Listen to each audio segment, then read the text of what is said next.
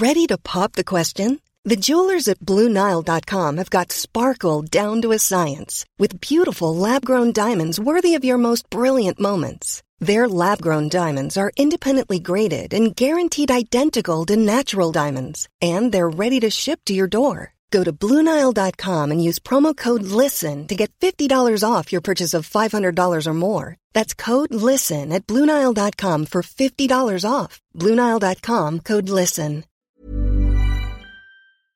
Can bacteria influence the sex life of animals? Well, a serendipitous discovery made by researchers at UC Berkeley and Harvard University suggests they can.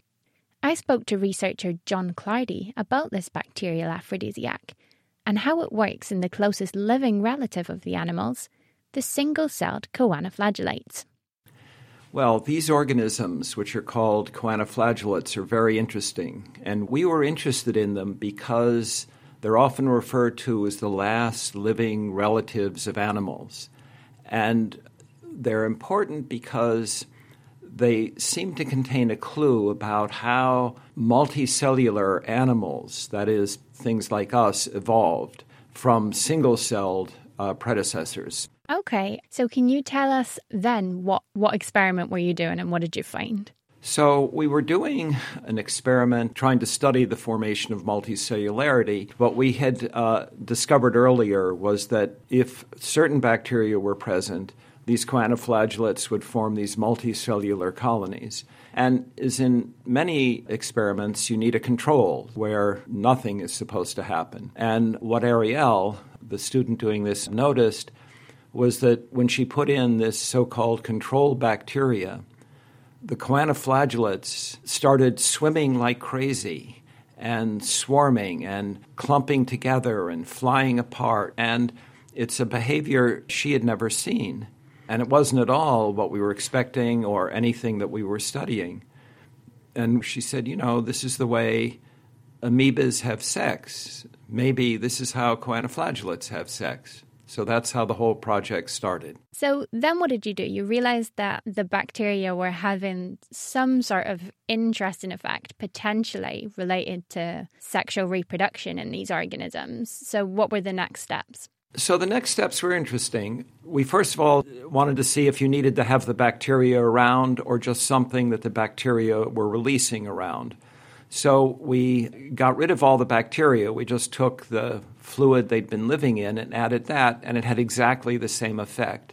And that meant to us that they were making a chemical uh, which was causing uh, the effect. And so we went to work on trying to identify what the chemical was.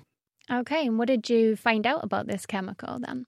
Well, we found out we were expecting another surprise. We were expecting it to be a small molecule, but it turned out to be uh, a large protein. The, the protein, really an enzyme, we gave the name extracellular regulator of sex, uh, the abbreviation of which would be Eros, which is the Greek uh, god of sex. And it's a protein that the bacteria excrete that chews up long chains of sugars. And we think that they excrete it because then they can eat the sugars that are released. But somehow this very same protein had an effect on the choanoflagellates. And so, to try to figure out what that effect was, we analyzed what was in the covering, the exterior of the choanoflagellates, and it turned out to be a long uh, sugar chain something called chondroitin. And what was interesting about that is chondroitin was thought to be only in animals. And so here it was that we found it in this single celled evolutionary predecessor of animals. Where is the research headed now? What are the next steps? The next steps are really trying to figure out what this protein is doing uh, in the choanoflagellate. It could be just loosening up the exterior coat. But there's also a possibility, I think a, a good possibility, that it is actually making a signal, and it's the signal that's being picked up by the choanoflagellate, not just the mechanical difference. So, then what do you think this means in terms of interactions between bacteria and eukaryotes? Well, this is the first example of a bacterial causing sexual reproduction in animals. or something very closely related to animals, eukaryotes. And I think one of the major themes in science at the moment is all of the things that bacteria are doing and have been doing for us that we haven't noticed because they're just so small and we, we haven't been looking.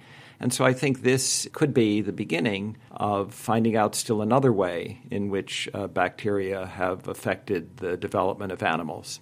That was John Clardy, professor at Harvard Medical School, and this work is published in Cell.